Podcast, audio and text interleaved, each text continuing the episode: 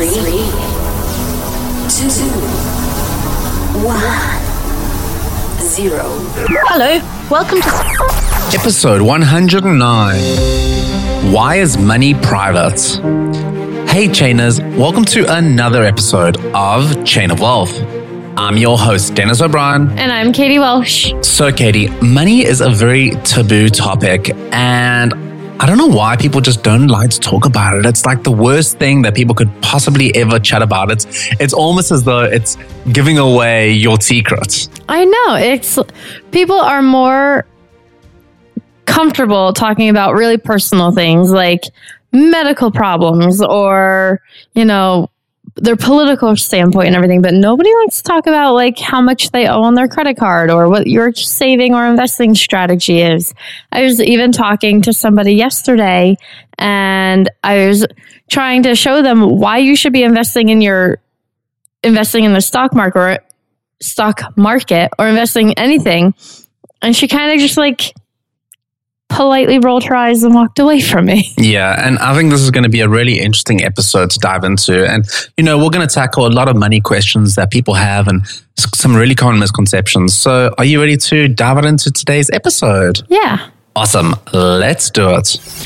Welcome to Chain of Wealth. Here's your host, Dennis, inspiring you to begin your journey of financial freedom.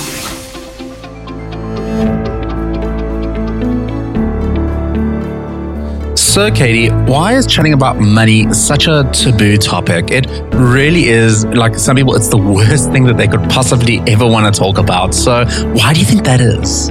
I think it is because we've grown up in kind of a culture where everything else is talked about, but you never ask, you know, how much money do you make or how much money is in your savings account or how much debt do you have? It's just one of those polite things that is never talked about. And I think because of that, then we have created a culture of people who just don't know anything about money because it's never talked about. Yeah. And I think it's actually a little bit of a crime. I know, like, salaries and all that are like super, super confidential at companies and they don't want people knowing how much everyone makes. And I, I get that to an extent, you know, like maybe you're you have someone else that you report to who's earning three times what you're earning.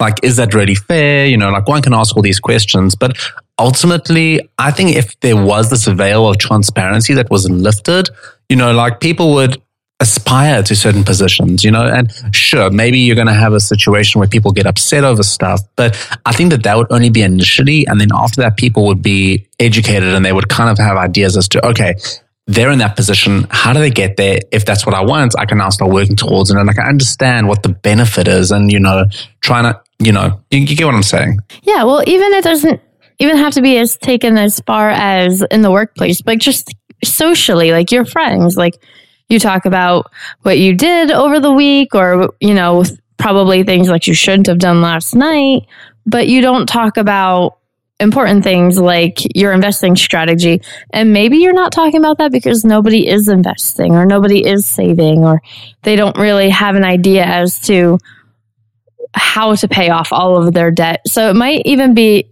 not so much as like a secret type thing then, but more of like and I don't know how or I don't really know what to even say about it. So, do you think it's something that needs to be awkward as such. I think a lot of people they have this whole oh like it's so awkward chatting about money and woe is me. I, I have so much debt and stuff like that. But is it an awkward thing, Kate? I definitely can see why people think it is awkward.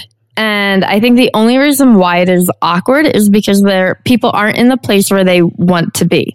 I can pretty much safely assume that if everybody was, you know, making six figures or a millionaire by the time they're 30 or anything like that, suddenly being talking about money wouldn't be such an awkward thing. It's only awkward because you're not in the place where you wanted to be.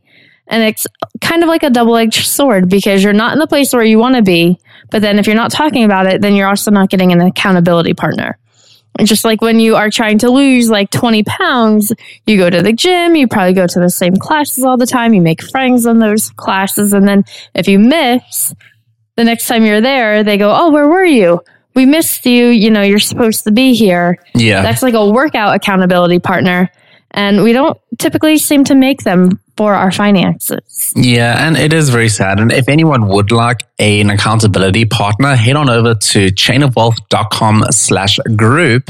There you can join our Facebook group and people chat about their finances there and you will be able to find an accountability partner. Just head on over there and just start chatting and like, let's see who wants to be held accountable.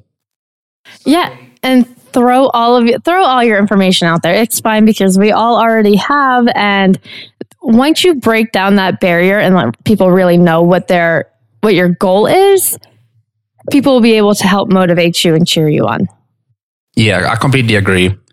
So, do you think that sharing and encouraging others in a safe place is is really a good idea though? Like a, a nice little tight knit community. I know we just spoke about you know, that we have a Facebook group that handles exactly this. But do you think it's a good idea to do it?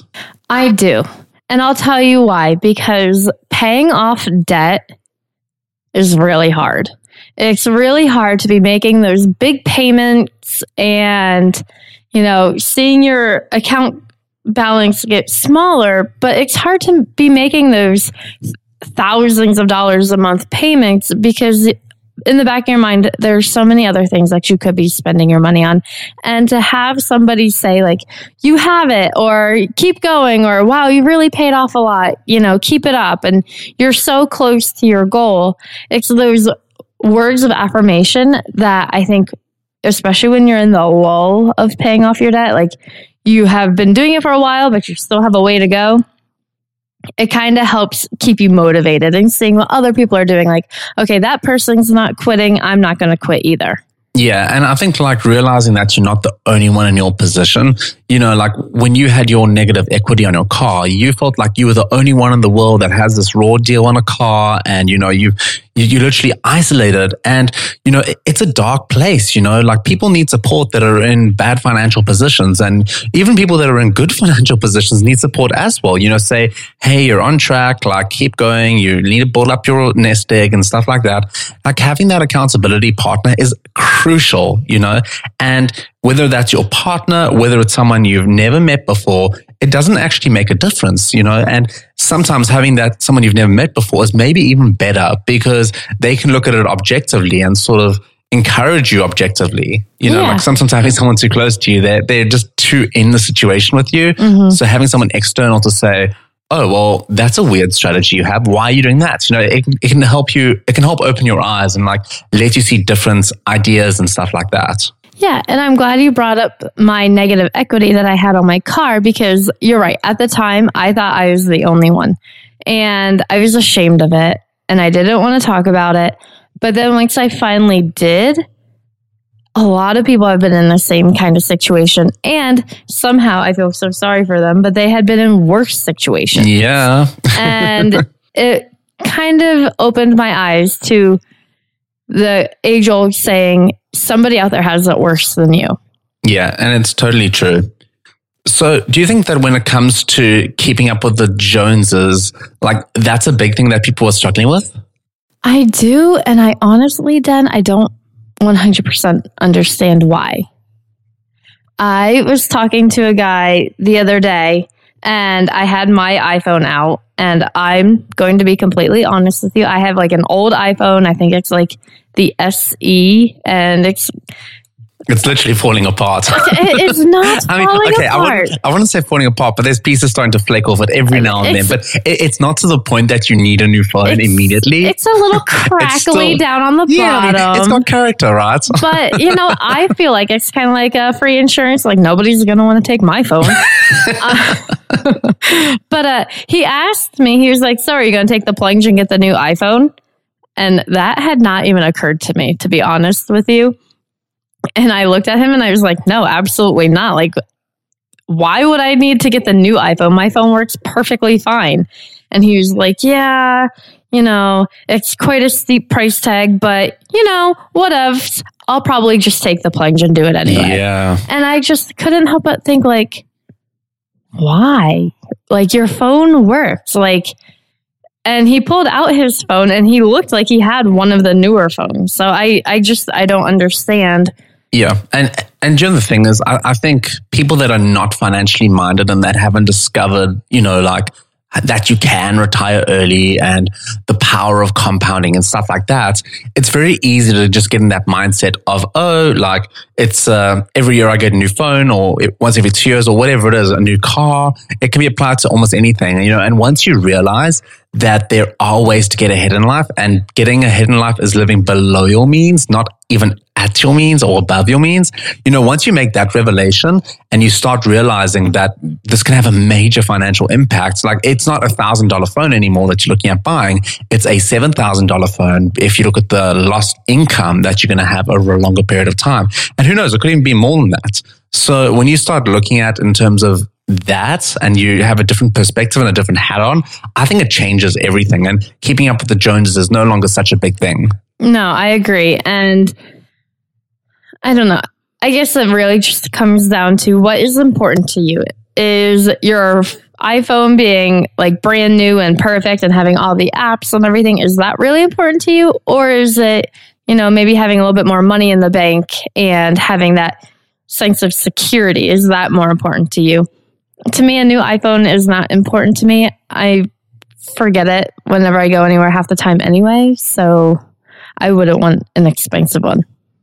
So say you're say you've taken the plunge and you've already gotten yourself into a whole bunch of debt that you didn't really think about. You came into consumerism, you went on a spending spree, you had your credit card out, that new pair of shoes looked amazing, and you I mean, and and I can understand about those shoes because shoes shoes and purses I I look at them from afar and I but I don't very often commit to actually buying them. Yeah. So what are some great payoff strategies if you have gotten yourself into that little bit of a hole? Well, I think obviously I'm going to first say side hustle. Um, side hustling is great because if you do have your emergency funds set up or you know, you don't actually need that money, then you can take all of your side hustle money and you can spoil yourself and treat yourself with those special things that you want. Or you can pay off that extra debt that you have incurred now because you were kind of over treating yourself.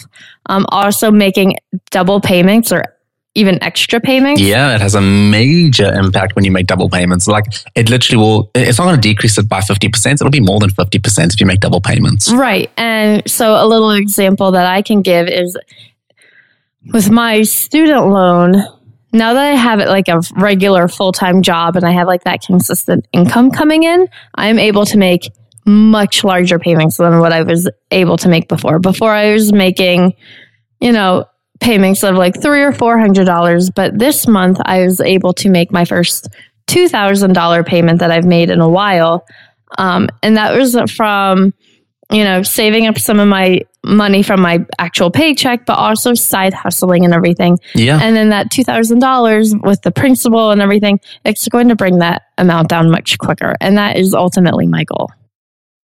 So, Katie, we've definitely chatted about some interesting topics today. What were your biggest takeaways from today's episode? Chatting about, you know, like keeping up with the Joneses and why talking about money is taboo. What, what do you think? Like, what do you think people should be doing? Talk to the people you feel comfortable about. You know, your friend, your close friends and your family, they're supposed to be your support system. It doesn't have to be an awkward thing. And just how you talk to people about how I'm going to, you know, lose this much weight or I'm going to do this or I'm going to do that. Talk to them about your money situation too so they can hold you accountable. And that way, when they're asking about it, it's asked out of genuine love and curiosity, not a, you know, kind of holding it over your head. It doesn't have to be awkward, and the people in your life want to help you and they want to see you succeed. Yeah. And uh, I think tweet of the week for this week is definitely going to be an interesting one. So it's not something that someone sent to us per se. It's a tweet that we saw go viral in the last week.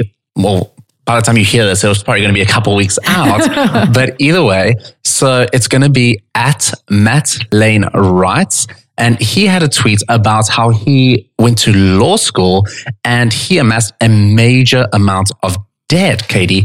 I think it was, let me see it. It was 200 yeah, $250,000. $250,000 of student loan debt. And he's a public servant and he enrolled in the income based repayment plan, which means that after a certain number of years, your debt will be forgiven provided you're making a certain payment. And his whole tweet was that six years ago, he had $250,000 but after all his hard work and tens of thousands of dollars in payments, he can now officially say he owes $315,000. So the reason why I'd like to highlight this tweet this week is because if you are in that income based repayment program, you sometimes can pay less than the principal of that of, of, the balance owed. And as a result, your debt actually increases. Now, whether or not the income based repayment program is actually going to go through and people will actually, well, the government will in essence forgive your debt, that remains still to be seen, you know. And I, and I sort of read an article recently that the first sort of people through that program were eligible this the end of last year, being 2017.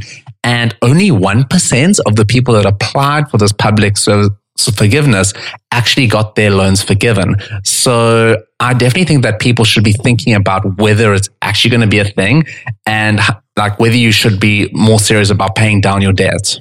Yeah, I think it, and it goes through a lot of different career paths because I've talked to a lot of teachers who are also on the same plan and it does seem tempting, but I wouldn't want to leave it for chance. Yeah, definitely not. So once again, if you guys would like to join us, head on over to chainofwealth.com slash group. You can join our money accountability group. And if you'd like to let us know why you think money is taboo, you can tweet us. It's at Chain of Wealth on Twitter. And you can even email us. It's info at chainofwealth.com and lastly, if you'd like to be involved in Tweet of the Week, don't forget to tweet us. It's at Chain of Wealth. Or if you don't have a Twitter, you can also email us and just ask for it to be a tweet of the week. We're awesome. pretty flexible. Definitely. we'll catch you on the flip side, Chainers.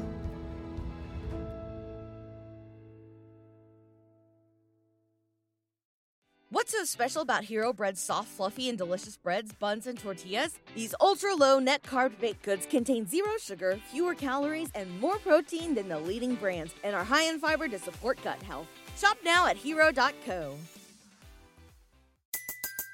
Everybody in your crew identifies as either Big Mac Burger, McNuggets, or McCrispy Sandwich, but you're the filet fish Sandwich all day that crispy fish, that savory tartar sauce, that melty cheese, that pillowy bun.